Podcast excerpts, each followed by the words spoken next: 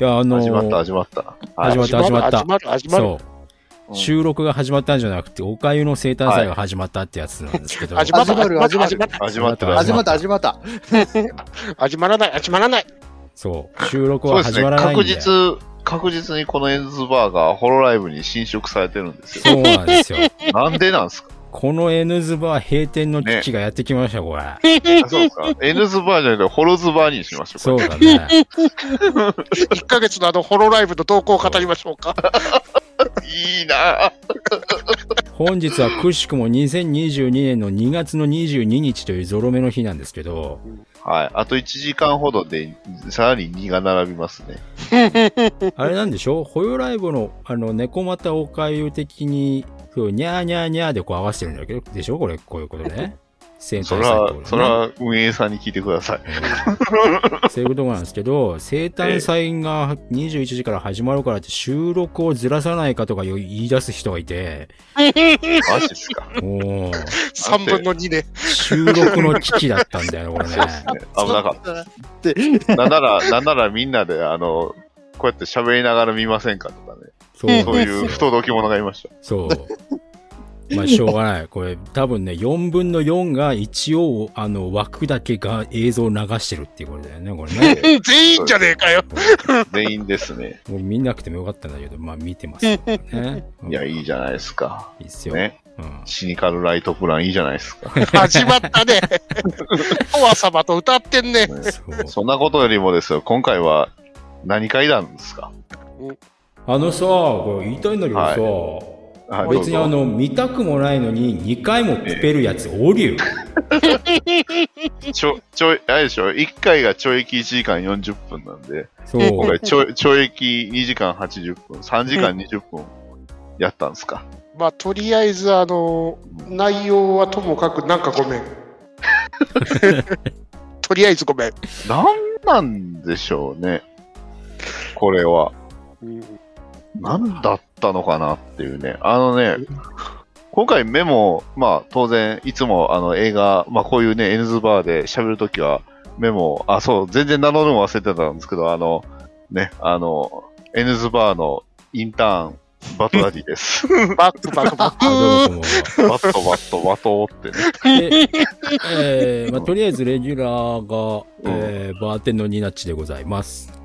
はいク。。はーい、ジャキン、ジャキン、とめきちでございます。はい。で、あの、さっきから声がこう、ちょっと入ってると思うんですけど、はい。今日は地獄映画会なので、そうなんですよ。あの人が来ていますよ。あのマジっすか？お客さんです、どうぞ。鉄バーの用心棒、アスラーダでござる。いや、かぶってる。かぶってるジャキン、ジャキン、かぶったかぶっちゃうな。完全に推し推しが同担ですね、これは。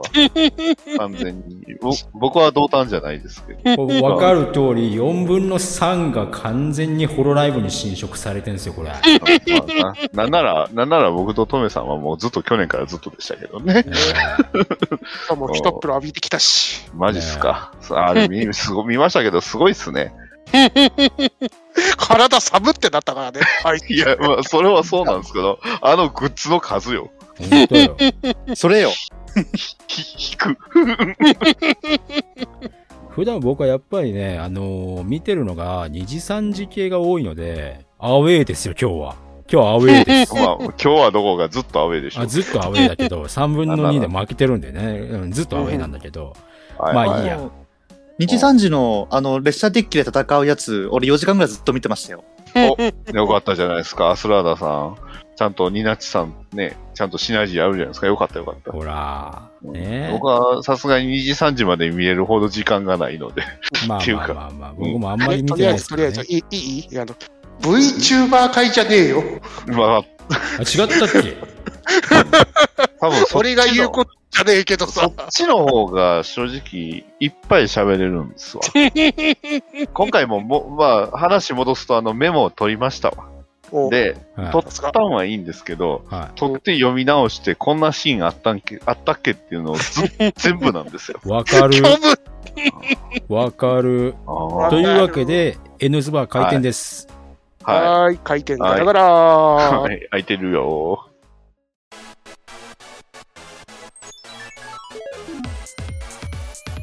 N スバエンズバーへようこそ当店はアニメやゲーム映画などとにかく興味のあるものを片っ端から手をつけて乱暴に取り上げてご紹介するポッドキャスト番組です内容にはネタバレ前提での話が含まれますのでご注意の上ご視聴くださいはい。というわけで、P から逃げるな会です。イェーイあのー今回多分タイトルはうん。P には触れてないと思います。あのーなんだろうな、純粋無垢な人をここに寄せるわけにはいかないと思って。ああ、なるほど。はい。なるほど。じゃあ、タイトルは、あの、ネカマタおかゆ生誕ライブおめでとう会ですね。違う人だね違う、そうね違う人がアンチで来るかおかゆら。の話、あ、ついにポッドキャストでもホーライブの話するんだって来た人がびっくりしますよ。開幕10分で終わるからね、その話。再生数9上がったら怖えよそう。N ズバー、ここ、でもうね、ホロライバーに、こう、あれですから、喧嘩売っちゃってますから、これ。そうえ、そうなんです。いや、いや、喧嘩は売るつもりないんですけど。この10分だけ語って、このタイトル詐欺をして、こう、人を集める放送局だって、こう、アンチがつきますから。いいじゃないですか。毎回毎回10分はホロライブの話するっていうのもあるよ。ただでさえあれですからね、あの、僕はあの、ブログに上げてますけど、本体を。はい。あれ、コメントを自由にしてたんですけど、あれですからね、うん死ねってコメントありましたからね。怖っ怖っ待てよ。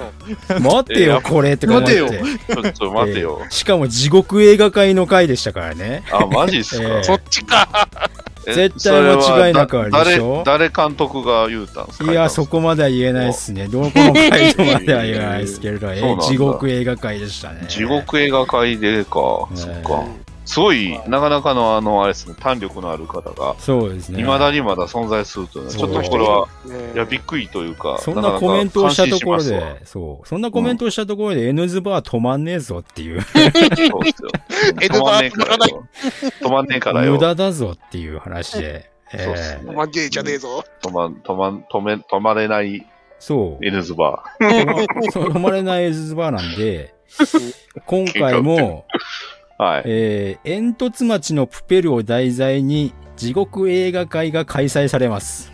わーい。やったはーいさあ、ということで、はい。このプペル、煙突町のプペルという題材自体が、そもそも、えー、えー、誰だっけ？西野さんですわ。に それ忘れるんだ。そう。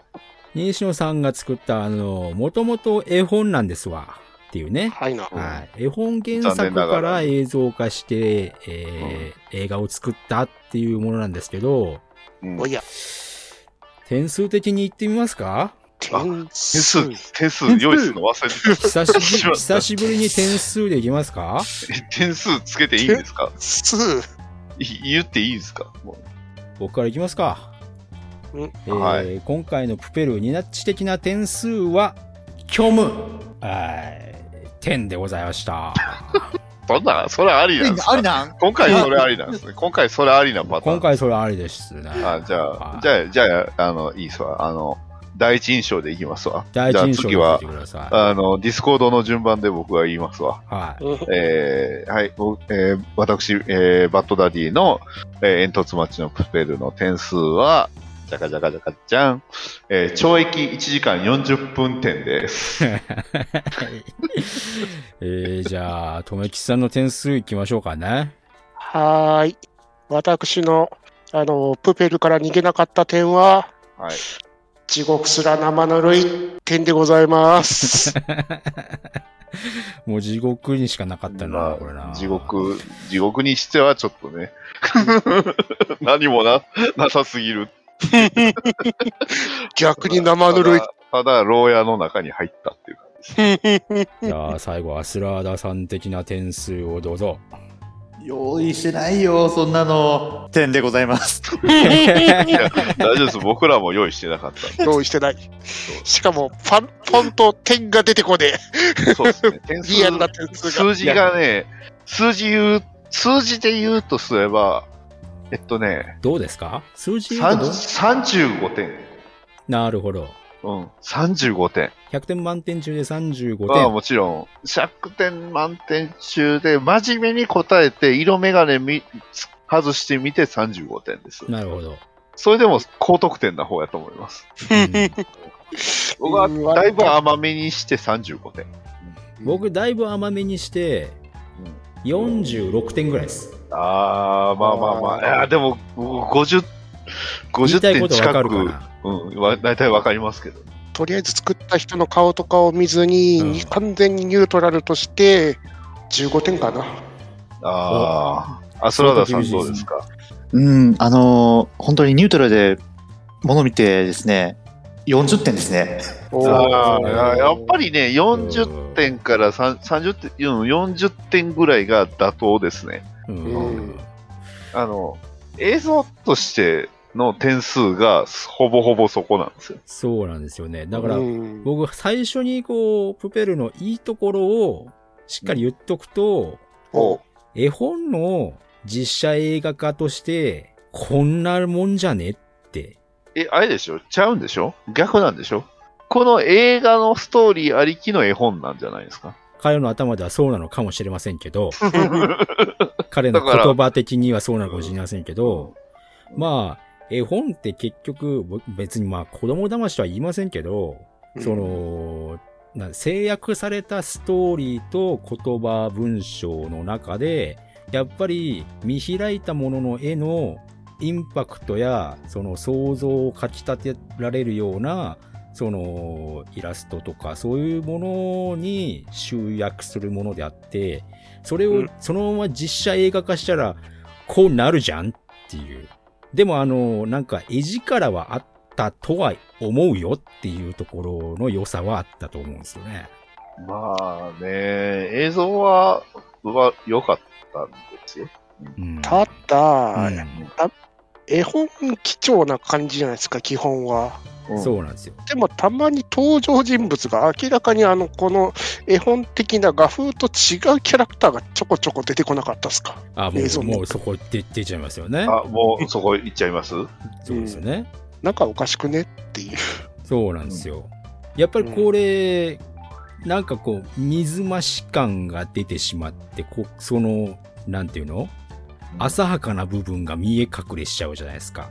なんていうんですかね、あのーまず、まあ、あえてメモに書いたんですけど、思い返しても特に印象に残らないシーンが続きそうな予感がするっていうのを、冒 冒頭の5分で書いてあるんですよね。はいや。で、シーンを見せるために状況を持っていくのが不自然すぎるっていううん。のが、あまさにこれなんですよ。基本的に。あの、そうなんですよね。このシーンを見せたいし、見せたいっていう、アズラーダさんの、あ、アズラーダさんじゃない、ニナッチさんの言うた、要はあの、絵本のシーンを印象的に見せがい、見せたいがために、そこに持っていくまでのくだりがめちゃくちゃ下手くそっていうのがあるんですようね。ん。なんで、その、プペルをその煙突の上に持っていくかっていうのを前提で話作るから、うん。すごく違和感しかなくなる。そうなんですよ自然じゃないんですよ。そう。ああ、どうしてもプペルをその煙突の上に座らせたいんだなっていうのはわかるんですけど、うん。そこにい至るまでの経緯がすごく不安、不満、不満というかなんか違和感しかない。うんてか雑っていう。そう、雑なんですよ。絵本ならそれでありなんですよね。ページバッと開いて、うんまあねそこまでのシーンどうなったっていうツッコミじゃないので、ないんですけどね。うんそれを本当に映画化に持っていって、その間を雑に そのままうん映画化させてるっていう。だから本当に絵本の部分だけなんで、1時間が限界とも書いてますね。そうなんですよね。うん。そうなんですよ。雑なので、なんかこう、わ、うわ、うわみたいなところじゃなくて、なんか雑だなっていう、こう、ぼんやりした感覚で見るから、もう、かもなく不可もなく、もうなんか虚無だないや、まあ、みたいなか、感じになってかは、かはないんですけど、負荷はあるんですよ。いくつか。うん負荷はあるんだけど、負荷はいくつかありましたよ。うんこれはダメだろっていうのは、いくつかやっぱりありましたよ。なんかだこうか、絵力で引っ張って見ようと思えば見れるけどっていうところがあるんで、まあね。まあ、うんそれでもじゃあまあ、なんかこう、懲役刑に近いよな。懲役ですね懲役ですねんよね。ちなみに、アスラートさん、ええ絵力についてはいかがでしたでしょうか？いや、絵力については素晴らしかったですよ。絵力、絵力というか、これはただ単に、なんだろう、あの、スタジオいいとこ持ってきたな。4度 C、いいとこ持ってきたあな。4度 C だったらねって4度い C う。なんですよね。ううん。ん。スタジオそうなん4度です C ですからね。ううん。んあの、て鉄痕キンクリードだっけ？うん。うん。そう。あの、そこら辺アキラとかやってるとこうん。アキラとか。ピンポンやっとかてるから、間違いないには間違いないんだけど、じゃあうん。そのスタジオの力でもあるし、まあもちろんあの、ね。プペルのスタッフも関わってるんでしょうけどっていうところで、うん。そりゃ、絵力あるわなっていうところではありますよね。うんうん。ちなみに皆さんこれ、あのー、プペル、なんでハロウィンの日に落ちてきたかっていう過程、ご存知ですか？え？わかんない。どうだっけ？あの、覚えてないえ、そんなんあるんですか？あの、僕、い1プペルしかしてない、あの、うんクソ初心者なんでわかんないです。全然わかんない。ここでね、おこ、ここで僕の真面目さが出ましたよ。あの俺、これ一回話してもらった時に見ました。はい、で、稲地さんにどうしようって LINE 送りました。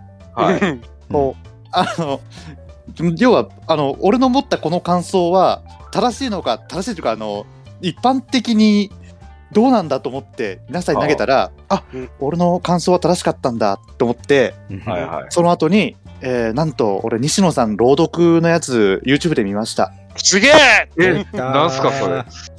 なんとですね、え西野さんが30分間、プペルを朗読するっていう、さそうなんですよ。懲懲役30分。ちょプラス30分、教育プラスプラス30 30分。分。どんな、どんな悪いことしたんですか？あの、ちなみにですね、あのええ今、皆さんの反応を見て、俺、シーン飛ばして見てたわけじゃないっていうのは、分かっていただきたい。この映画見て。はいはい、あのはなんで、なんでハロウィンの日なんっていうのがまずあるじゃないですか。うんい。ありますね。まあまあ、言われてみればそうですねそも。そもあそこの街にハロウィンがあった自体よくわかんないんだけどっていうところから始まってんだけどね。いや、突然、映像的に突然、空から、なんかよくわからない、あの、金属的なやつが落ちてきて赤、赤い物体が落ちてきてっていうのは。落ちてきて、えーえーなんだろう、あのゴミ処理場に落ちちゃった。そこから、なぜかその物体に、うん。まるでメタルクーラーが出来上がるかのように、まあね。あの、ゴミが詰まってきてま、あまあまであ、あの、赤いのが、あの、心臓の形になったっていうのも確かにありましたよね。うん。うん。あれ、あの絵、なんで落ちてきたか、多分映像化されてないと思うんですけど、なんとですね、されてないですね。うん。あの、絵本の方ではね、1ページ目に書いてあるんですよ。マジで？あの煙突町って、あの、煙でもくもくしてるから、空あーはいが。ね、あの、まあ、星空が見えないっていう話じゃないですか。まあそうですね。で、えーハロウィンの日だから、余計に、えー煙突の、えー作業をする人までも減っちゃってるから、余計にもくもくしてると。はあ、はいはい。それで、それによって、えー星空を、えー配達、あの、星空の上を、えー配達員さんっていう流れ星みたいなのが通ってるんですけど、その人が、えーいつもはこんなに煙がないところなのにもかかわらず煙があるってことで、咳き込んでしまって、は配達中の心臓を落としてしまった。ああ、そうの心だ。臓、思い出したわ。あ、え、その心臓はちなみに、え、その心臓は誰の何なんですか？祝って、あの、西野さん言ってないです。そう。え、その配達員員さんっていうのは、あの、何を、どこからどこに何を運ぶ人なの？西野さんは言ってないです。西野さんは言ってな い。西野さんはまあ、西野さんが言ってないんじゃ仕方ないですね。これ、これがやっぱり煙突町のプペルの問題点で、すげえ。あの、外の世界観えの、その経済システムが嫌になって、この煙突町っていうものは、こう、なんていうんですか、い、いわゆる鎖国みたいなことをする、まあしてるわけじゃないですか。うんところが、ね外の町のこととか、あの、方針、最最後ね、ああいう結末になるけど、はいはい。その後の問題点が紛失してくるけど、それはどうすんのとか、そんなものは関係ないよっていう風に作ってるから、何から何まで、多いっていうところになっちゃうんですよ、ね。これ、これあの、本当にこの表現すると怒る人もおるだろうし、あの、僕はそこに対して怒られても仕方ないと思うんですけど、うん本当に、あの、レベルが、あの、低すぎて、えー能力がなさすぎる長野守るみたいなもんです。だから、全く説明ない、あの、ファイブスターストーリーみたいな感じ。それは難解だ それは設定資料集13冊出ますわ、そ。そう。いや、そうなんですそうなんですよ。それぐらい出て、で、しかも何年もかけて、その、資料とかいろいろ出てくれればいいんですけど、出さないでしょ、これ。出さないですね。もう、そじゃあの、西野さんまあの頭の中で完結しちゃってるんで、あの、一番、ね一番悪いパターンですわ。そうそう、一番、あの、クリエイターとして悪いパターンですよ。クリエイターの頭の中で完結しちゃってるから、しそうですよ知ってることになっちゃってるっていう。な、長野守さんは、それを出して、富野さんが何も言わなかったからよかったんですよ。別にいいとも悪いとも言わなかったから、それは。だから、ね、あの、ニュータイプが生まれたんですよ。そう。そうなんですよね。あの雑誌は長野守さんのための雑誌ですからね。でも、西野にはいなかったんでしょう。角川が。うんいなかったんですね。でもね、僕、朗読聞いてる間、30分間、あの、はい感情はね、なかったんです。あの、俺は笑う、笑おうと思った。俺、本当は、本当はね、あの、なんか、えっと思ったシーンでは笑おうと思ったんですけど、はいはいはい。あの、西野さんがね、あの、プペルのセリフとかを言うときにうん、あの、涙でぐむんですよ。きつえあの、これ、これ、もしもこの朗読会の会場にいたならばでですよ。あの、ヤンキーどもでも、うわ笑っちゃいけねえんだって思う、そんな感じの、重たいんですよ。重たい、あの、朗読会に参加してきたもんで、あの、ストーリーはね、あの、多分バッチリ入ってると思うんですけど、う ん笑ったらあれケツバット食らうんすか？ケツバットどころじゃないですよ。もうこれ多分、あの、アン、アンチ、アンチじゃねえな。えっと、西野さんのあねあのあの黒、黒い頭巾かぶった謎の人たちにあの連れて行かれるっていうやつ。そう、それ、異端審問会来ますから。まずで、で、連れて行かれて、あの、次会った時には、あの、あれですよ、あの、20プペルぐらいやってる あのチケット5枚ぐらい持ってますよ。そう、80万 あの部、80本ぐらいね、やられるんだよね、これね。プペルのあのポスターをあのポスティングしていくわけですよね。そうそうそうそう。これね、であのあれでしょ、あの、ゴミの木みたいなよくわからん木に、こう、あの、なんか溶け、お金、そうますよね。そうそうそう、お金払ったりしてるんでしょ。これあの、アスラーダさんを擁護するとすれば、この朗読動画をね、見てない人にね、向けてね、アスラーダさんを擁護するとすれば、あの、僕もね、なんかこう、とあるチャン、とあるね、個人チャンネルで、そこんとことかいうところで、一回朗読しましたよ。あの、そういう意味からすると、あの、西野さんの朗読ね、下手なんだよ。そうなんだ。あのファンとして言うとね、あの、ニナツさんの朗読は普通に聞けるんですよ。普通に聞けるっていうか、そうあの、ちゃんと、ちゃんと聞けるの。ちゃんと聞けるのよ。はいはあの、西野さんの朗読はね、なんかこう、笑ってはいけないに出てくる朗読なんだよね、これね。い。ああ、そうなんだ。もうね、本当にね、アスラーダアウトって聞こえてくるような感じの、もう、もう笑ってモテるやんってやつです。そう、タイキックがさ、準備してるんだよっていう話で、ああ、そうなんだ。い辛いんやーあの、ですよね。いや、そう、あの、あのね、西野さんの喋りがね、あのーもう、ここで泣かそうって思ってるシーンがね、4つぐらいあるんですよね、あの人の中で。そうなんですよ。はいはいはいはあの、その時に、どうやー、泣けるやろ、みたいな。い。そああ、あのそうな。あの、パフォーマンスでも何でもなく、本気であの人は、あの、泣くとも、このシーンで万人全員が泣くと思って語るんで、あのね、辛いんです。う。そう。物語を演じようとしてるんじゃなくて、その観客を感動させようっていう風に言ってるから、まあ、ねえ、立ちが悪いんだよね、朗読としてはね。そう、そうなん、ですね。今回、うんあの、プペルの悪口じゃなくて、完全に西野さんの悪口をよ。バンバン言ってますね。そう。で、西野さんはね、悪くない。俺、だって西野さんに何も感情持ってないもの。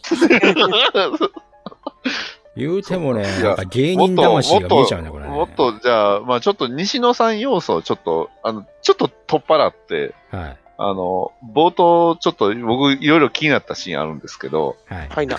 あの、紙芝居の場所ってあれ、道頓堀ですよね、多分。そうですね。ですねや。たらとあの、なんですかね、この煙突町の中のあの、描写もそうなんですけど、結構汚らしいところが多かって、うんこれはやっぱり、あの、西野さんの原体験が、あ、ダメだこれ。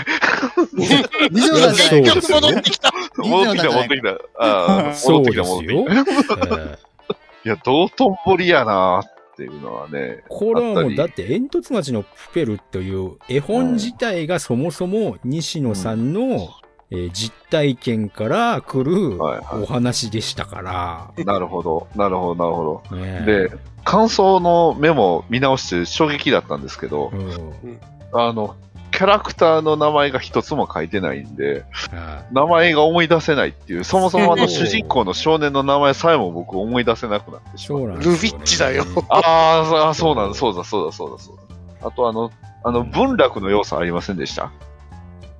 言われても多分みんなピンとこないから。わわかった、それわかった。なんかわかるわかるそうそうそうそうそう。あ、よかったよかった。そう、ここで僕ね、爆笑しちゃったんですよ。うんそっか。あの横スクロール画面か。そうそうそう、横スクロール見て、はぁ、これ、あの、ガクトの文楽やんって言って。そうそうそう。で、まあ、あの、笑ったんそこだけだったんです。映画の要素関係なくね。うんうわあ、文楽じゃん。そもそもあの冒頭のハロウィンのあのダンス何だったんだろうっていう。いや、だから、あれだからあれはもう舞台、プペルを意識してるでしょ。あれもさ、アイドルのあ歌い使いたかっただけだよね、今うん年。ああれは、あの、今後その舞台、プペルをやるときのメインシーンですよ。あもうやのってるしかも。じ実写プペルで、歌舞伎プペルで、ゲーム版プペルまでそこまで行くんでしょ？そうそうそう。この映画、映画の内容に触れてきねえな。まあ、あふの触、れようとしてるんですけど。西野さんが断るごとによく言うさ、あの、ウォルト・ディズニーを倒すとか、そういうさ、ああいう言葉にむ、あの、かうん関係してくるんだけど、あの、ディズニーはそんなに唐突なミュージカルじゃねえぜっていう。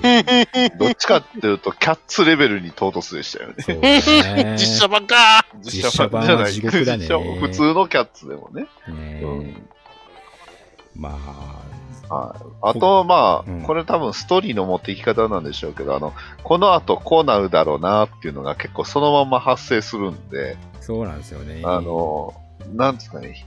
だからそういうとこでも引っかかりがないんですよね。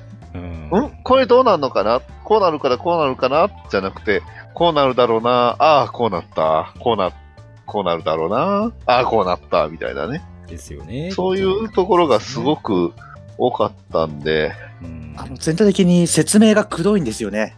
うん。そうなんですよね。あの、あのね、あの小倉さんそこちゃんと書いてます。説教臭いって書いてます。そうそうそうそうそう。あの、藤森ですね。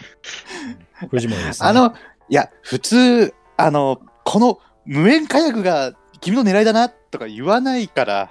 ああ、あの、月岡津南さんね。そうそうそう僕そう。僕は彼のことは月岡津南で覚えましたね。そうも俺は元赤報隊だって言って、こそうう、ガラッて開けたら、あ の爆弾いっぱい置いてあそうる。あれ、あれ思い出して、ああ、月岡津南さんがここにいると思いましたけいや、だって、あの、いや、あんな、あんなの、最後のオチに持ってくんだから、ど。うんみんなわかるんですよ。うんそうそう。あの、火薬って言葉だと、あの、爆発した時に煙が出ないっていう表現だけで、あ、なるほどなって思わせておけば、うんあの、最後のやつだって、ね、あの、伏線、伏せる線、伏線ですよ。うんあの、リフテーションさんの説明は、西野さんじゃねえや、プペルの説明は、離れられねえな。離れられねえな。あのね、伏せてないの。だからうん、ただの直線、直線なんですよ、直線。そう独。占です、ね。直置き線なんだよね、あれね。そうそうそう。ああの、藤森の最初の出番もね、すごい、なんでこいつここにいんだよぐらいな感じだったっすか？いやー、長かったんですよね。うんその、いろいろそのセリフがすごい長セリフで、ああ、このセリフ一発で取ったんやったらすごいなぐらいしか感想がなかったんですよ。うん。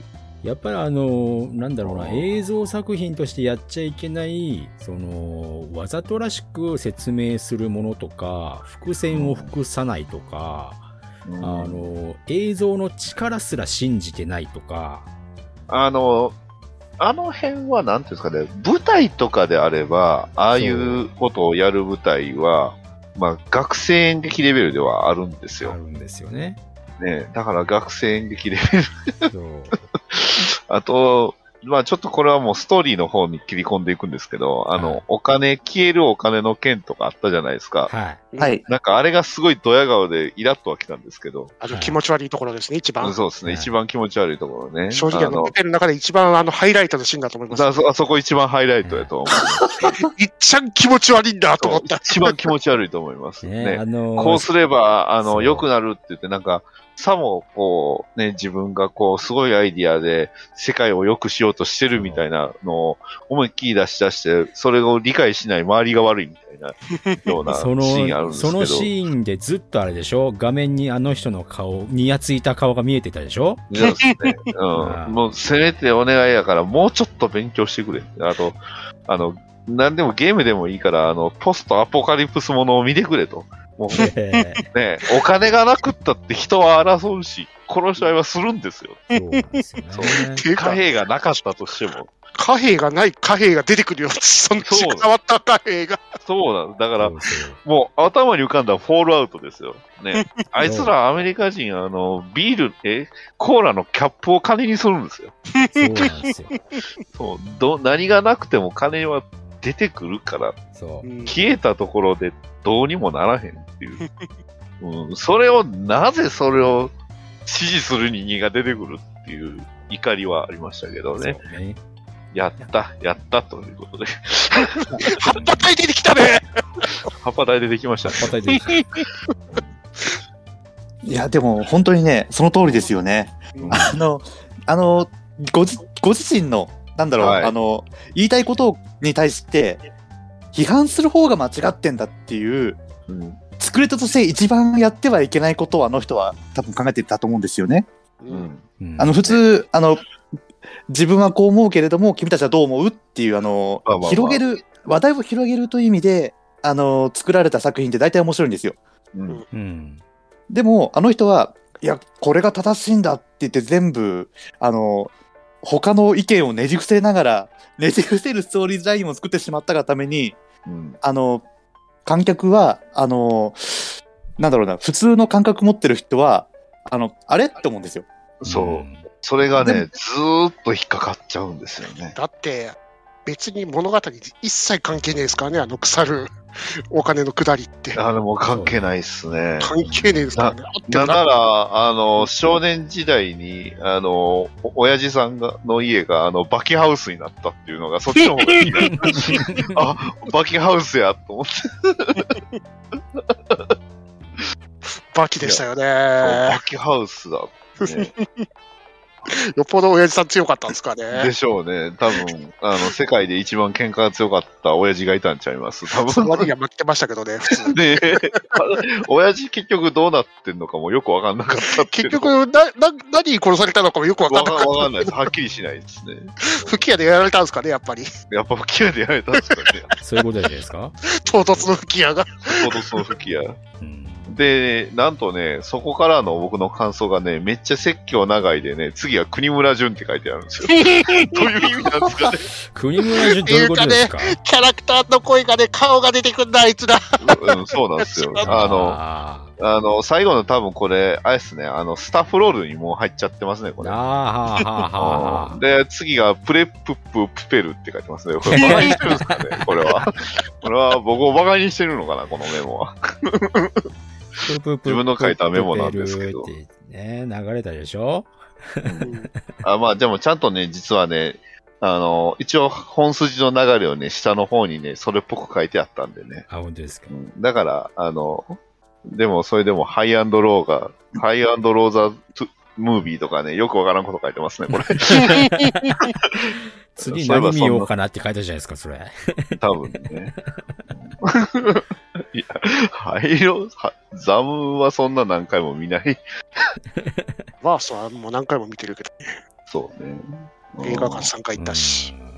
いやー、まあ、まあ、この映画自体あが、とその、うんなんだろう、見れば見るほど、あの人のに下り顔が、どうしても気になってしょうがないから、この映画自体にも集中できんし、じゃあ映画自体に集中して面白いっていうとそうでもないし、このストーリー的な問題から言うと、その、うんその後のカタルシスは何なのっていうところを見せないし、ないですね。じゃあそこまで行った後に、もうちょっとしたカタルシスが、物語が普通あるやんっていう話で、まあね。そう。うんそ煙突の上に行って、星空を見て、それでブツンって切れるから、確かにそうですね。あそこでブツンと切れましたね。おいっていう話で、うん。怒り浸透だよっていう話で、あの、でも、誰かレビュアーで言いましたけど、ラピュタを、ラピュタは本当にあったんだでブツって切られたら怒るだろっていう話で、っていうことを言ってた人がいて、で、これどこのチャンネルだったかしてるのか忘れてましたけど、確かに、そっか。そういう話ですよ。煙突町のプペルって。子供たちのために煙を渡すのやめようといいんじゃないですか。あの、一番の問題はね、異端審問会っていう人たちだと思うんですけど、仕事しろお前ら。彼ら、彼ら仕事あまりにもしなさすぎ問題は確かに。いやーそ、それもあの、すごいね。西野さんから見て特定の仕人たちだ事がね、と思いますから。遅いんですよ。そうそうそう。それもあの、西野さんから見ての特定の人たちだと思いますんで、えーあそれの擬人化ですから。でも、あの、一番最初だけ早かったですよ。あの、ゴミ人間だって言った瞬間に来てくれたんで、あー確かにそうそうあれは早かったですね。でも、そし、それ、一方で、なんか、ね、あの、ルビッチのお父さんが、あの、で、紙芝居やってるとこには来ないんだって。ーそうですよそれ。いや、それか、あんな、あんな異端審問な、あんな異端み、あ異端異端なね、紙芝居やってても文句言わないんですよ。そうなんですよ。いや、それかあれですかね。ルビッチのお父さん、あの、世界最強で、あの、一旦審問会の話来ても、実は片、実はあーだからあのバキハウスだったのか、異端審問会をやってたのか。ああ、かもしれないです。実は、そう、ね、あの、あのし地下には闘技場があったっていう話。暑いな、ここ。暑くないですか？そう。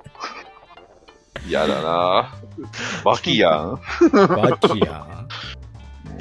いやー、でも本当にね、プフェルがそこら中は普通に歩いてるのに全然捕まんねえからな。そうなんですよね。あの、ねなんか仕事辞めるの早いんですよね、あの人たち。うん 定時、定時があるんちゃいます？でも定時って、あ、もう定時ですね。定時です。あ帰りましょう、帰りましょう。で、ベタビキアのあのピコーンが、あの、アラームがなくなり終わった兵士ぐらい、スッて書いてますからね。びっくりするぐらいざるですからね。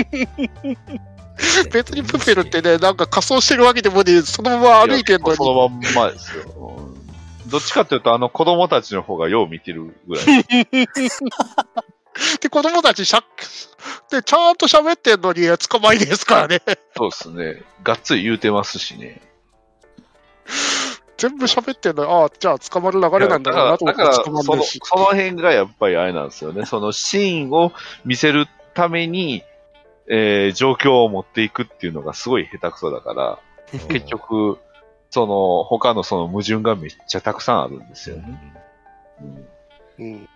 まあでもな、こう、西野さんからすればうん、いや、純粋に映画を楽しめないのはかわいそうやなっていう風に言われるんでしょうね。僕らみたいなね、うるさい映画オタクみたいな人たちはさ。いや、多分、多分ですね。多分この映画を最後まで見れた僕らは、あの、事前に、あの、名作とかを見てるから、あれって思いつつも、あ、こういうことなんだろうなって思って、うん。はいはいはい、はい。納得はしながら見見ていけるわけですよ。そうあ、はあはあ、で、これを、多分何の予備知識もない、あの、要は外国の方とかが見ようとすると、う。うんん。あの、ホワイってなるわけですよ。だから、だからこれ、この映画、この映画のね、僕の問題点、あの、異端審問会の人たちよりも、主人公ルビッチあると思うんですけど、ほあの、皆さん、好きな作品の主人公を思い浮かべてください。うんう。はい。いいやつじゃないですか。いいやつですね。まあまあまあまあままあまあまああ。あの、ごめんなさい。僕の場合は、なんか、あいろいろとあんまり良くないのを思い出してしまいいやいやいや、いい、あの、ちょっと内心的な、内心的な奥の、奥の方を見ると、いい人じゃないですか。まあ、そうですね。その人もまあまあまあまあその人も。まあまあまあまあまあ。たまにクソ野郎もいますけど。そうですね。結構クソ野郎多いなって。次に、次に喋る映画の話を思い出したら、ちょっと、これどうなのってなりましたけど。どうぞどうぞ。はいはい。あ、えっとね、このルビッチね、いいやつじゃないんですよ。そうなんですよ。いいやつじゃないんですよ。あの、のび太くんはダメだけど優しいじゃない。そう。はい、そうですね。炭治郎はまっすぐでいいやつじゃない。うんまあ、そうですね。悟空は自分の欲望に素直にはいいやつじゃない。あそううですすね。そうすぎますね。ルビッチくんは、あのー悪い宗教家ですよ、この人。そうなんですよね。ほうその、そのくだりは、その、その、はいそのあれは、はい。えっとね。この星を見たいっていう、いや自分がね、星を見たいっていうだけで、あの、空を目指すならば、それはいいやつのやることですよ。うん。それはあの、ラピュラ、ラピュタの主人公バズーみたいなもんですよ。そうですねそう。うん。え、この星空をみんなが見れば幸せになると思うんだっていう思想の、思想を行動原理として、うんあそこまで大それたことをやろうとする。はい。あのー、清活なんですね。その通り。そして、そしてですよ。だからだから、ね、あの、インテリは過激なことしかやらないって。そうなんですよね。だから、だから、ルビッチサザビーの方乗っちゃうんですよ、それは。そりゃそうですよ。そう、そうなんだよね。ルビッチが悪し像としたりとか、そうですそね。れこそ革命はいつもインテリが始めるが、夢みたいな目標を持ってやるから、いつも過激なことしかやらない。そうそれこそ日本、日本ではね、やっぱりこう昔、まあ、結構もう古い話になりましたけど、地下鉄サリン事件とか起きたわけですから、ありましたね。うんだからこういう、その、自分が考えていることが正しくて、その、世界が幸せになるんだっていう風に押し付けていった結果、大それたことが起きるわけですよっていう話で。どどっちかっていうと、ハサウェイに近いですね、そうルビッチは。う うんん。ハサウェイ。あの、でお父さんというアムロの思想を。そうですね。そうですいやまあ、ハサウェイの場合は、あの、彼は完全にあの、行かれてしまって、あの、病んでしまってますんで、狂ってますもんね。彼は確実にもう頭がおかしくなって狂ってしまってる人なんですよね。だからルビッチの場合はナチュラルなんで、ナチュラルにやばいやつです。ナチュラルにやっぱ狂ってんじゃないですかね、あれもね。はい。どっちかっていうと確かにシャアに近いというか、そう、じ、ね、あの、隕石を落として人類みんなを、あの、地球から追い出してニュータイプにするって言うてるようなもんですからね。そうですよね。まあ、シャアの場合は本当はアムロと決着をつけたいだけなんですけど、でも、そっか、ルビッチは、そっか、確かに考え方が完全にテロリストですね。そうなんですよね。そうですね。あのね、だだから、あの、多分見てて、一瞬たりとも彼を応援したことないと思うんですよ。すね確かに言われてみればそうなんですよね。確かに。普。通だったらね、やりたいことをやり遂げる主人公って、なんとなく感情移入して、頑張れみたいな感じに思うけど、ひたすらに虚無なんだよな、ルビッチ君って。確かに夢を叶えるために狂気的な前進を続けるだけですからね、あれ。そうですね。そう。それすぎますね。そう。か。本当だ。とね、謎、謎だったのがですね、はいルビッチ君の、あの、なんだろうな、あ、ルビッチ君じゃない、プフェル、プフェルの、あの、頭、まあ脳みその部分が、ね、あの、ブレスレットだったっていうのがあるじゃないですか。うんありましたね。あれで、あお父さんだったんだって言われるじゃないですか。うん。うんあそこ、皆さん感動できました？いいえ意味がわからなかったですけど意味。、意味がわかんないですけど。でしょ？でしょ？だってあれねお父さんだったんだって言われた瞬間に、あ、う、あ、う、あ？っていう風に劇場で思いましたからね、僕ね。なんていうんですかね、お父さんがあの赤い心臓だったっていうんだったら、まだ納得まだ納はできた得できるんですけど、うんあなちなみにね、ちなみにね、あのーあの、朗読の方ではね、ちゃんと説明されてました。やった。おなんで、なんでハロウィンだったのか。あれ？ハロウィンは、また戻った？そうそうそうそう。あの、結局ね、なんでハロウィンだったかっていうのを説明しないから、あの絵がおかしくなっちゃってるんですよ。ハロウィンペペルさんが。そうそう、はい。はいハロウィンペペルって名前がついたのも、うん。あの、西野さんの中でハロウィンっていうのは、死者の魂が戻ってくる日なんだっていう、え、それお盆にゃ。違うって。ちげえよそれちゃいますね。それ、言ってアメリカとしてもちげえよちゃいます、ちゃいます。せめてて、せめてメキシコの死者の人が、そう、さ、そういやなハロウィンじゃないでしょ。いや、だから、だから、あの、西野さんが言ってたんだから、西野さんが言ってたんだよ。え、今日はアスラーダさんを西野さんにして攻撃する回なんですかこれ？は。アスラーダさんが西野さんの代弁者なわけですね。おーかわいそうでしょ？おいどうなってんだよ、ほら。やめなさいよ。今、今、あの、魂を内包してしまったのか、西野さんの。そう今、今、あの、あれですよ、あの、アスラーダさんが隠れてるあの、ロッカーを今蹴ってますよ。ほら、ほら。どういう意味なんだよ、これ。どういう意味なんだよ、西野。ほら。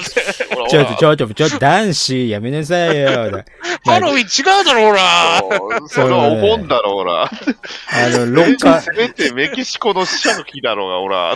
まあでも、あのーなんていうんですか、ハロウィンそのもの自体は、ケルトの最初の考えで言えば、その、冬の始まりで死者の霊が家族を訪ねてくると信じられていたっていう始まりではあるんですけどね。お、なるほど。ただ、それが、じゃあ、形を変えてハロウィンとしての形を作っていったっていうところを、その、なんだろうな、今のハロウィンの形と、そのケルトの時代のハロウィンというものをごっちゃにして考えてないかい、西野さんっていうところが、お、おいっていうところがあるんだよね、これね。誰に聞いたんでしょうね。だから、ウィキペディアですよ。ウィキペディアに決まってるじゃないか。そうか。いや、西野さん自体がなんか、誰かそういう悪いことを教えた人がいたのかなって、周りにね。意味不明なことを、ハロウィンっていうのはもともとこうなんやで、みたいなことを言った人が、もしかしたら周りにいたのかもしれないですね。ああ、いそうだな、いそうですね。うんあと、ただまあ聞きたいんですけど、はいはい。意味が分かんなかった、あのープペルが、あの、赤く光ってゴミを引き寄せるって言って、なんか引き寄せたじゃないですか。ぼ冒頭5分ぐらいの話いやいやですねいやいやいやいや、あの、途中で、途中でありましたよ。ルビッチとなんか和解して、で、なんか魂がどうのこうのって言って、赤く光って船がザバーンって出てきたあのシーン。それ覚えてないっすわ。あ ごめんなさい。それ多分ね、僕完全によそ見してたと思う。結構最後、あの船が出てくる大事なシーンじゃなかったっけ？もう後半だからもう意識がないんですよ。面白くなさすぎて。そうなんだよね。いや、でもあの船がなんで来たのかさっぱりわかんねえんですけど。ああ、そうか。お確かに、ああ、そうか。思い出した思い出した。確かになんかうんうんありましたね。うん。だから、あれは、あの、うん お父さんの魂を、いや、プペルが宿してるから、うんあの、お父さんが船出した船なんですよ、あれ。戻ってこなかった船なんですよ。そう。よしスタンド能力。そもそも、そもそもね、お父さんが、その、なぜ死んだかっていう説明が、劇中になかった、はっきりされてないので、それこそ、で別に漁師ではないなんかだって、仕立て屋でしょ、お父さん。仕立て屋ですよ。えみでああれではあれ聞かされて作ったほやつなわけで、別にあの船、お父さん関係ないっす関係ないはずですよ。あでれ、急になんか、お父さんいなくなってっていう話になってたし、なんか、周りの街では酔っ払って落ちたんちゃうかみたいなの言われてて、うん異端異端審問会に消されたんちゃうかっていう話。でしか僕らには伝わってないんですよ。だって、ああれ？の船にちょ、ちょっと待って、これ、この映画、ディレクターズカット版俺見たの。ディレクターズカット版見てるんちゃいますそれ。だって船についての解説、この映画の中なかったはずです。よ。ただね、急に船がこうドーンってやってきて、なんかそれが怪物で、実はお父さんはそれに加えたんちゃうかみたいな流れもありましたよね。うん、でも漁別にあの船が父さんのものはいるけど、みたいなそう話で。その話がじゃあ、うーん、母ちゃんも嘘ついてるから死んねえし、みたいな。うんそもそもよくよく考えたら、あそこの世界って、島じゃなくて、なんか大きい穴になってませんでしたっけ、えっとね、なんか一木に応、囲まれてましたよね、最後はあの、そうそうそう、木に囲まれて、で、下が全部穴になって、そこの下に煙突町があるっていう構造ですよね。そもそも海がないんですよ。そう。じゃあ、西野さん？海に囲まれた街っていうこと、言葉自体がフェイクだよな。フェイクですよねそう。あれ？で西野さん？最後晴れた瞬間、海なかったし、なかったですよね。枯れたら、だって大きい穴になってましたよね。そう。うん結局、その、進撃の巨人みたいに、あの、え、情報フェイクだったみたいな話で。うん実は要はその、周りにはその、要は世界は広がってたっていう話でしょ？そううん、で、まあ、だから郵便局員が通ったって話なんでしょ？町でたった一人の漁師だった父親って言うけれども、うん。どこの海に出たんだいっていう。そう。そもそもしあんた仕立て屋じゃなかったのかいってそう。いう。うんこれすげえ矛盾が今出てきました。どうなってたんあですか？おいああの映画で本当わかんないところだったんですよ。なんであの船あそこ出てきたん？そう。そもそも船があのタイミングで座礁した意味がわかんない。うん理由がわかんない。なあ、ルビッチの父親どこやった？君のように君のような勘勘のいいのいいガチは嫌いだよ。国村淳じゃない。あれは国村淳じゃなかった。国村淳さんは、あれですわ、あの、タッカーさんだ。違うわ。仕事ですから。そうそうそう。だから正直言えばそこからうんものすごいサスペンスを描くこともできたけれども、それもなく。ない。なくそうですね壁の外の人間をすべて殺さなきゃっていうわけでもなく、さはい、ここで終了です。壁と 壁のところから巨人が来るわけでもなく。なくはい、これで終わりです。って言われて、はい終わりです西野西野さんがね、はいはいはいはいっていうふうにはいはいはい割って入ってくるわけですよ。あの、プレップッププペルそう言ってね。、プペルっつってね。バカにしようか、お ただ単に出航って言いたかっただけなのかな、あの船みたいな。前そうですね。あれ？制作吉本工業って書いてます。だからそこら辺を、最後の疑問を、え、仮にそういうことだとするならば、途中で出てきた船とは一体何なんだっていう、めちゃくちゃ怖い話なんですよ。そもそもあれ、まあなんか熱気球みたいに浮いてますけど、うん。え？出てきた時に海に座礁して現れたのに、なんで上に上がれる？ん？って。あれ？で空中に飛べるのかあもしれない。れであれでおかしいおぞ。おかしいさあれは熱気球にしたからいけないんですよ。あの、西野さんが描いたイラストでは、あれ風船を一生懸命ププルが膨らませて、うん。その 風船の浮力によって上がるっていう、はいはい。よく、あの、どちらかというと、あの、なんですかね、あの、えーファンタジー寄りに話を持っていけば、あの、ああ、なるほど、もうアントマン、アンパンマン的なのを見てるうんあの、ところまで常識レベルを落とすと、あ、なるほどね、それで浮くんだ、だったんですけど、うん。あの、浮力の普通に浮く物体である気球ってものを知ってるっていう設定を作ってしまったから、うん。え、じゃあ、え、誰か、じゃあ空行ってんちゃうの？うん。俺、気球は何のためにあるのっていう、そういう、あの疑問が頭の中で、うんうんって出てきたわけですよ。そうですね。あの、なんですかね、あの、西野さんの書きたかったイメージを、あの、ところに、ストーリーラインを持っていくがため、持っていきたいがために だ、からそうですよね。だから、もう何回も言いますけど、そう、シーンを見せるために状況を持っていくっていうのが不自然すぎるんですよね。それも何回も言いますけど。絵面とストーリーを重ねるために、あの、整合性のない話をポンポンポンポン持ってくるから、全然組み合わねえんだよ。もう、あの、海外のすごい有名な映画で、やらかした映画があるんで、それに例えますと、もう僕もこうやって例えるのすごい嫌なんですけども、あえて、そう、自分で腹、もう腹切りみたいなもんですよ。はいあの、バットマン VS スーパーマンに近いんですよ。わー、出たー。要は、ザック・スナイダーの、あの、超強い、力強い、その、アメコミの絵を作るために、物語を持っていくから、えーそう、あの、話つながりするとめちゃくちゃなんですよねっていうね。そうね。もだって、う、辛いよ、言うのが。明らかにあの、ルビッチがあの最後のシーン、なんか鎖のところ、上に上がるシーンあるじゃないですか。ありましたね。あのところのシーンのために、あの、高所恐怖症みたいなシーンをつ、キャラクターを付け足してるよねっていう。そうですねね。その割にはあのトロッコのシーンでは一切ビビらねえんだよな、お前は。確かに。ねうんな、なら、そうですね。その辺の、あの、トロッコの下りもそうなんですけど、あの、えっ、と、どこの下りだ？あの、溶鉱炉での下りも、そういうシーンなかったですよね。全然ない。あれ結構、あれ、怖いと思いましたよ、あれ。めちゃくちゃ高いところはめっちゃ飛び降りてるのにね全然怖がってねえくせに仕事になると急にビビり出すっていうわけわかんない。意味意味不明なキャラクターになってる。うん交渉事が下手くそなんだよ。ルビッチの設定で、ルビッチ、ルビッチで言うなら、あいつ、なんですかね、あの、あの、いや味方いっぱいいたイメージあるじゃないですか、最後。うんそうですね味。方いっぱい出てきたじゃないですか。あれ、はいはいはいルビッチを、あの、支持する人っていうのは一人もいないわけですよ。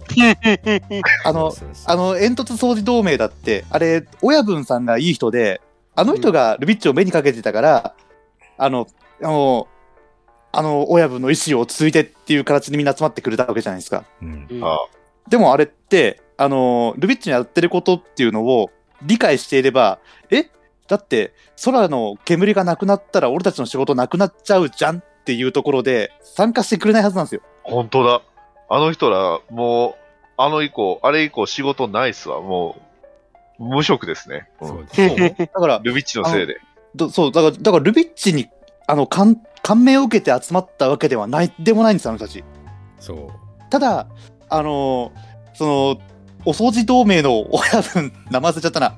その親分さんがいい人だったっていう、ただそれだけで集まってくれた人たちなんで、あれこそあれですよ、西野さんのところの、ね、あの、に、なんだろう、あの、えー、じゃないですけど、あの人たちと同じようなもんでですか。今こ、言葉を今選んでますね。ロンですか。あのメンバーとか、俺、まあ簡単に言うと俺すごい信信者とか。あの、あれだって、あの人たちだって、あの、西野さんがやろうとしてることを理解してるわけじゃないんですよ。うん西野さんのやってることに感銘を受けて、西野さんはそういうことやろうとしてるんだって信じている人たちのところに集まった人たちっていうイメージがすごい強いんで、そっ強いよね。か。じゃあ私があの映画館で見たメンバーたちがあれだったわけだったわけですね。そう。そう。マジだから見出してあ出してあげたんですよ。で見、ましたからね、俺。タロンのメンバーを。だからなんですけど、あの、はい思ったのが、みんなあれ、カタルシスとして、あれ、これないんだっていうのが、あの、あの国の一番初めに、あの国を作った人のあの、子孫いたじゃないですか。うんはいはいはい。あの人が何も結局行動を起こさなかったのが、何にもしてないですよ。あそこ最後に、あのなんか悪そうな大臣を一発ぶん殴るだけでも、全然違うと思うんですよ。そうですね。そう、あそこでこうぶん殴って、やっぱりその外は見せ見せなきゃダメなんだみたいな風に感化されたら、ああ、ルビッチに感化された人が一人でもいたんだみたいな感じでねできたはずなのに、いやーあの人結局何もなかったじゃないですか。いやー、暴力に訴えるのはひどいと思うんで、いや、何暴力だらけだよ、この映暴画。力だらけですよ。いや何言ってんすか。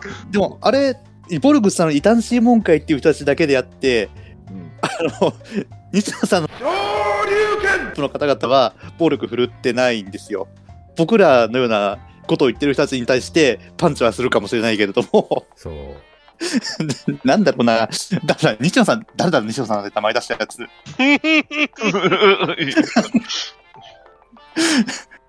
ほら、どうなってんだよ、ほら。どうなってんだよ、西野。出てこいよ、西野。またロッカー切り出し、たまた死しねっ。て書かれちゃう。これ西野じゃないまたロッカー切り出したし。いやー、どうします？大体これで1時間ぐらいは喋りましたけど、なんか、えなんか、まとめます？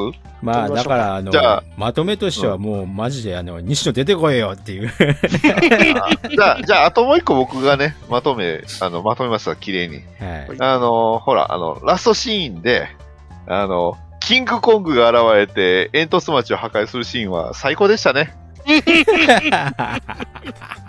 最高でしたね。最高でしたね。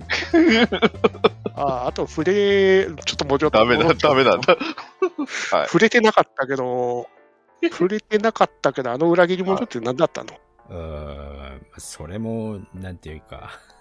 なんですか、あの、要はその西野さんの論の中には、実はああいう人がいるんかもしれないっていうことを、真鍮の虫がいるのか。そう、獅子心中の虫がいるから、こう、なんかいろいろうまくいかないんだっていうのを言ってるんちゃいます？うん。コウモリ引っかかりとおしまいだったしな、あいつ。あのコウモリも意味不明ですよね。なんだよ、あいつっていう、あのコウモリ。そう。意味不明すぎますよ。唯一僕理解できた本当元赤包帯のシーンぐらいですよ。あ、これは、ルロニケンシンのあのシーンのオマージュやな。元赤包帯、月岡津なんだってガラガラって。炸裂弾だって。僕らの輪に入って、僕らの協力を邪魔するようなやつはこうなるんだよっていう見せしめかもしれんね。そうですね。コウモリに、コウモリに引っかかられるん引っかかる。あかんで。から謎なんですよ。あの映画見て、うんあの、リピートする人と、あの、泣いたっていう意見を持つ人の、あの、気持ちが俺は分からなくて、確かにそうですね。その、なんですか、リピートするって決める人と泣いたっていう人の、今までの人生を教えてほしいです。いや、なんならなんなら、どういうその、なんですか、娯楽をいそれまで今まで見て、どういうその本を読んで、どういう家庭環境で生まれたらそんな怪物になっちゃったんですかっていう聞きたいですね。でもやっぱり、世の中には宗教というものを信じる人がいるじゃないですか。うんたくさん。まあ、ある意味、今の僕らはある意味、とある宗教にはまってるようなもんですから、ね。うんあの、なんだろうな。の宗教だと僕は一切言うつもりはないんですよ。それはそれであの、なんだろう。同じ目的を持った集まりだと思ってるんだけれども、あその世の中には、その信じた人の言うことを100%信じてしまう人たちが、思ってる以上に多いんだなっていうふうに僕はここ十数年ではっきりと見えてきてるものがあって、あそういうことを信じてしまうと、鵜呑みにしたものというものを絶対に否定もせずに絶賛をしてしまう人たちっていうのは一定数いるんですよね。まあ、いますよう。ん。だから、その、このプペルも、やっぱりそういう西野さんが大好きな人たちにとってみれば、あの、一連の流れ、やっぱりこう、メディアミックスでも YouTube でもいろんなことやってたから、そういう流れに参、自分も参加しているっていうことの、なんだろう、気持ちの高まりも合わせて、この映画が素晴らしいものだっていう風に自分を催眠させてしまってるんじゃないかっていうのが、うんこのプペルをリピートしてしまう人たちの兆候なのかなっていう風には思うんですけどうん、どうです？なんか、あの、西野さんが喋ったらこんな感じなんかなって一瞬思ってしまって、やばいなって思いました。そんな、、そんな感じで、その、なんか、論理、論理的っぽくこう喋るから、そう。西野さんにはついていく西野さんもそうですけけど、あの、ビールを片手に、あの、スパチャに答えるおじさんもそうですけど、なんかこう、それっぽい理屈を並べて、その正論を言えば、それが正しいと本当に思ってしまう、100%正しいと信じてしまう人たちがいるっていうことも事実だっていうことそうですね。だと思んですよそういうのは、あの、危険です。そうね危険です。かい考えること、思うことをね、あの止めてはいけませんと。そううん。そういう考え方をする人もいるんだな。でも自分はどういう考えをしなきゃいけないんだろうっていう風に考えなきゃいけないのが人生だと思うんでね。はいそうですよ。ただあ俺まあ、そういうものに引っかかって、いろんなことを覚えて人生を、ね、消化していくわけですから、そうそう。ただお金の方だけは気をつけといた方がいいよということだけは。まあ、いい経験になったっていうところを学べばいいんじゃないですか、うん。なるほど。いや、ええ。でもそれ聞いて僕はね、危なかったですよ。俺、ツイッター、冒頭言ったじゃないですか。ニナッチさんに、あの、これ面白くもなく、面白くも、えー面白くもなく、つまらなくもなかったんですけれども、俺っておかしいですか？みたいな話を、はいはいはい。え的なね、あの、ちょっとニュアンスを変えて言うと、そんなメッセージを送って、はい。だろ？だろ？って言われたから、あうん、よかった、俺、よ、正し、なんだろう、あの、あ、俺の感想正しいんだって思ったんですよ。えああ、危ない危ない危ない危ない。もしも危ない危ない危ない。うんでももしも、もしもこれ、ニナッチさんが、いや、泣けたでしょ？あ、もう、俺3回も見ちゃったんだよ、実はって言われてたら、あ、やべえ、これ面白いんだ。もう一回見なきゃってなったかもしれない。あなるほど。なるほど、なるほど。ねということはもうね、僕もね、予備軍ではあるということですよ、これ。いやー、気をつけてくださいよ、本当に。ただね、本当ですねまあ、もう、どんな、どんな作品、どんな映画においても自分の考えは持った方がいいよと。そうですね。うんそんな、全員が、あのね、賛してるような作品でも自分の考えはきちんと持った方がいいよ。そうですよ。ね、徒歩法映画とか言っちゃダメなんです。いや、まあ、あれはやめときましょう。あの話は。僕もあの、歌丸さんのあの映画批評とか聞いてますけど、歌丸さんも言ってますけど、自分はこの映画が好きなんだっていうのは、別に結構ですよっていうところで。ただ一方で、違う意見を持っている人がいるっていうこともちゃんと分かってねっていうところね。うん。だから、まあ、この映画については自分は非の方が多いけど、この映画を賛とする人がいても、それはいいと思うんですよ。うん。はい。まあでその。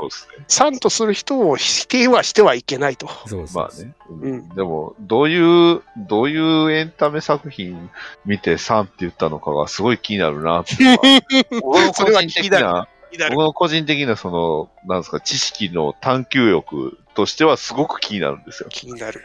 僕はあんまりなんかアニメとか映画とか触れてない人だと思いますけどね。う。うんん。なんまあか、いやでもまああのドラ、ドラゴンボール見てて、ワンピース見てても、おかしいって思うと思うけど。だって、だってやってること、ね、チョッパー編だもの、この映画。そうだまな。あね、そうっすね。そうだもの。でしょ？はい。つじつまが合わないチョッパー編だもんいや、夢は終わらねえ。あれ多分、痛く感動したと思うんですよ。はいあの、つ多分制作者の方。うんええええだから、だから、あの、あのシーンを再現したいがために、みんなを一箇所に集めて、うんあの、あの、無縁火薬によってバーンってなったのをみんなで見て、はあ、星だっていうのをやりたかったんですよね。多分。カン、カンって終わっちゃうね。よく見ると、よく見ると、ルビッチ確かにあれですね、チョッパーみたいな帽子かぶってますね、こいつ。そういえば、そういえば。やあ、そっか。チョッパーなのか、こいつは。チョッパー、だじゃかあプペルは昼ル、う、う頭が。あ、本当はヒルル。あ、そう。デザインも、なんかキャラクターの、なんかバックボーンも、どっかで見たようなところあるなーっていうところはあるしそ。れはそれは言わんとったってください。うんまあそれはどうしても、まあ皇族の作品ってしょうがないんだけどね。っていうとこまあろはね。ね。ええまああの、呪術廻戦とかもさ、そういうこと言われるじゃない。まあね、うんどうしてもね、自分たちはね、いろんな作品見てきちゃってるから、うんあれを素直に、うーんって感じはしちゃうんだよねっそうていう。そうそうこの、このキャラクターってこれ、これなのかなみたいなところを言 言っちゃうんだけどさ。ただまあ、ね、今ね、新しく見てる子たちはこれをすげえ作品と思って見てるならば、それはそれでいいんじゃないかなと。そういう子供たちには、あの、他の作品ももっと見た方がいいようんそうそう。でもそれはやっぱりどうしても時間が自分たちと違うから、うんその触れてきたっていう。まあ、鬼滅一つ見るだけでいいと思いますけどね。うんそうですね。鬼滅はね、確かに今までになかった作品だったからね。鬼滅見せればいいんじゃないかなっていう感じですね。ねうんいやー、すごいなだから今日の総括としては、ー。スペルを見た後に、鬼滅を見せればいいんじゃないかなっていうことでよろしいですか？なるほど。あはの、やっぱ最後のシーンでキングコングが現れて煙突町をね、破壊するっていうシーンは 最高だったなって僕は思ってます。いやいやいメやカニコムが出てくるのかなそんな、。そんな、シーンがあれば、どうなのかな。カジサックで家族で歌うわけですね。どうもこんにちは、キングコングです。イェイイェイ。いえいえ。お口チャック。すでにギャグが面白くないんですけど、どうすればいいんですか？え厳しいですよ。天命のゴミ人間ということでね。YouTuber カジサックに高評価、チャンネル登録よろしくお願いします。おお、いや、あの、N ズバー的には別にあの、っていう、別に。そういう別方向ですが、っていう。で別に喧嘩を売ってるわけではなくて、僕らはちょっと、うーん、その後ろににやつく顔が止まらなかったなっていうところの文句が紛失した映画でしたねっていうところでございました。はっきり言うなら西野大嫌いということで。大丈夫ですか？ま僕ら1時間近くだってそれ避けてきたじゃない。まあ、そも言葉だけは言っちゃいけなかったじゃない。そもそもこの企画が立ち上がったのは、トメさんのその一言ですからね。えはい、うんそういうことです。最初に戻りましたということで。はい。原動力に戻ってしまいましたね。はい、戻ってきましたね。はい。というわけで、本日は地獄映画界煙突町のプペルでした。はい、ありがとうございまはーい、ありがとうございましありがとうございまたし。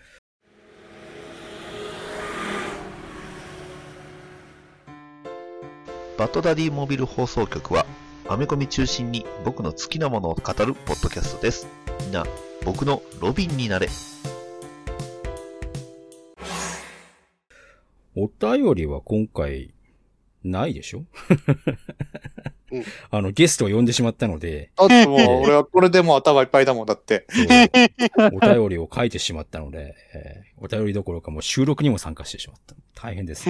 えいやー、呼ばれた時は俺本当にビビったっすけどね。ー。いや、本当にね、もう、どんな、でどれだこけこう巻き込もうかっていう風にことしか考えてなかったけど、うん。えーあのーそういう流れで次回も地獄映画会なんで、す。はい。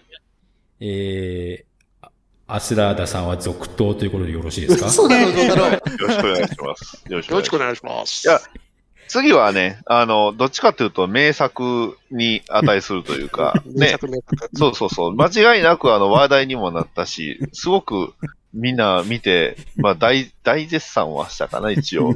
一応ね、あのー年内のベスト3には入ってたと思ったから、自分の中で。そうですね。うん。間違いなく非常に良かった作品群なんで、ん作品群なんで、軍なんで。はい軍なんで、はい。ちょっと待って、何時間だ？いや、ええ大丈夫だ。2作品しかないから。に一応2作品なんで大丈夫です。ああ、あのー世の中には、我々の常軌を逸した理解に、なんていうか、理解できないレベルにまで達している作品というものがありまして、うんえーまあ、それを称賛されることもあれば、えー、叩かれることもあるんですけれどもうん、次回のお題はですね、地獄映画界アリアスターという男というテーマでお送りしたいと思うんですが、やった！やったえー名作。リアスタはい。リアスターリアスタアリアスター監督ということで、えー、まあ、必修科目がですね、ヘレディタリー継承。ん、それから、ミッドサマー。ん、そして、ミッドサマーディレクターズカット版。ディレクターズカットだけでいいんじゃね？まあそうですね。まあ、ディレクターズカット無印のミッドサマーよりは、うん、はい。ミッドサマーディレクターズカット版をね。うんはい。まあ、ヘレディタリー継承は、まあ、ミッドサマーもそうですけど、ホラーですよね。うんえーホラーですね。ホラー映画なので、えー怖い映画なんですけど、えー怖い。問題のですね、ミッドサマーディレクターズカット版がなんとですね、170分あるんですね、これね。2時間50分大丈夫。ザ・バットマンより短い。い やほぼ一緒か。うんいや、ザ・バットも見れるじゃないですか。4時間でも5時間でも見れるよ。エンドゲームよりい短い。やーいや、しんどいっすよ。あの、本当に、ジャスティスリーグ、スナイザーズカットを見た経験で言うと、やっぱ3時間、4時間は無理ってなる。無理。次回は無理。そうですねってなるうんまあでも、アマまあ、休憩挟みつつ、うん。アマプラにはヘレデタリー継承があって、ミッドサマーはあるんですが、ディレクターズカット版ないんだよね。まあ、最悪、ディレクターズカット版じゃなくて普通でもいいですから。うん。トメさんはディレクターズカット版を見てください。頑張りまはい。す。僕はヘイデタリー見ます。ここであのね、あのーアスラーダさんにどうこうなのは、あの、ヘリデタリー教あの継承の方は、あの、ペコちゃん同時視聴の動画がありますから。やったあ、見れるやっもそうだ。ペペコラの人見れるペコ見れるペコ。まあでも、あの同時視聴はないんの動ないな動画もさ、見てみたいな。まあまあまあまあ。ミッドサマーのディレクターズカット版の同時視聴のペコラのリアクションはどうなるんですかっていう話。いくつか楽しみなシーンがな。まあ、ミッドサマーディレクターズカット版、えっと、Unext とかでもありますんで、うんえーネットフリックス、Unext。あ、ネットフリックスとかもありますっていうことですね。えー、もしね、あのーあれです。N ズバーの視聴者の方でも、えー、興味があればぜひ見ていただきたいですね。この作品がいかに、えー、映画好きの中で話題になっているのかというのがよくわかるんじゃないかなというふうに思います。なるべくなら部屋を暗くして見ていただきたい。そうよかった。ねミッドサマーだけであれば、あの、コロネもありますね。そうですね。コロネコロさんコロさんはもう喜んじゃうじゃんか。えコロネのミッドサマー同時視聴のサムネイルの絵がめっちゃおもろいっすよ、これ。ーいや、合ってんじゃないですか？これいいなうん。一応でもペコラもやってはいて、いたみたいですね。うんうん。やってはいたけど、でも、多分これは面言かなんかになってるんちゃいます？ね。ええうん。これだってコロネちゃん、コロネちゃんも完璧じゃん、この満面の笑顔。そうそうそう。これ、完璧やん。これ完璧ですね。うん。あの、ミッドサマーよくね、あの、サムネとかを見るとさ、めっちゃ泣いてる鼻冠をしてる人が映ってるじゃない？ありますね。これ、これよりはぶっちゃけてコロネちゃんのあのサムネの満面の笑顔をしてるのは正しいですよ。こっちの方が正しい。ええ不穏しかないんですけど。ええまさにこれっていう。まあいろいろこうなんか検索すると、マジでやめとけとかいうサムネを作ってる人たちもいますけど。ツイッチでやったんだ。なるほど。なるほど。ペコラはツイッチでやったから。うん。なるほど一応あの、コメントなしのやつも一応載ってはいるけど、ペコラのチャンネルじゃないな、これは。う。うんんただ、うーんなところにはあ残ってるかもしれないから。まあね。大丈夫です。あと、切り抜きはあります、なんか。大丈夫、大丈夫。今回もあの3週間ぐらい猶予がありますんで、やったね。やったね。見る機会は多分あると思いますんで。やった。えそうえ またアスラーダさんを巻き込んでいくってヘいう。レデタリは2週見ていただきたい。ヘレデタリ2週見なきゃダメ？うん、2週は見ないとダメ、あれはき。ついって。割とね、いろんなフラグがね、映像の中にたくさん隠されているから。そうなんですよね。うまいんだよな、映画としてはうまいんだ。よな、リアスターってすごいんだよな。ええまああの、いろいろね、これ、アリアスターを決める前にいろいろあったんですよ。そう。そう。そのシオン監督作品見ようかとか。うん大大河ドラマやってるし、あのね、小栗旬で縛ろうかとか、菅田将暉で縛ろうかっていう話もあったんですよ。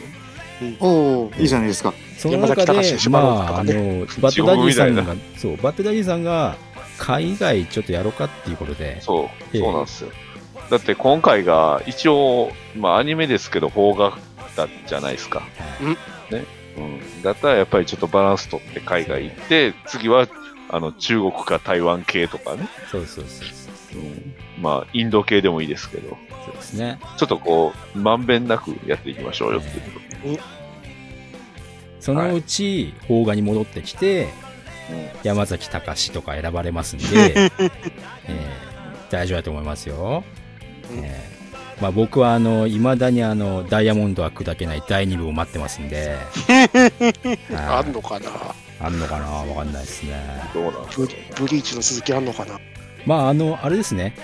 プライムビデオとか配信系に、えー100話2が来たら地獄映画会来ますんで、あ間違いなくそうですね。ええ100話は2話やりましょう。確実にやりますよ。それは優先して撮りますんで安心してください。はい。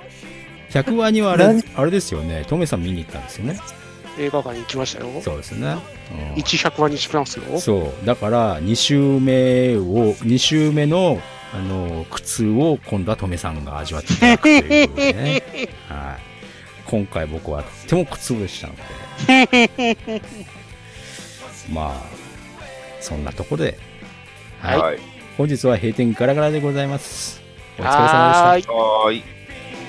エムズバーでは皆様からのファンレターをお待ちしております。宛先は Twitter ハッシュタグの場合 M がひらがな3文字でえむままで。また Gmail の場合 M ズバアットマーク Gmail.com E M U Z U B A までお送りください。皆様からのファンレターを心よりお待ちしております。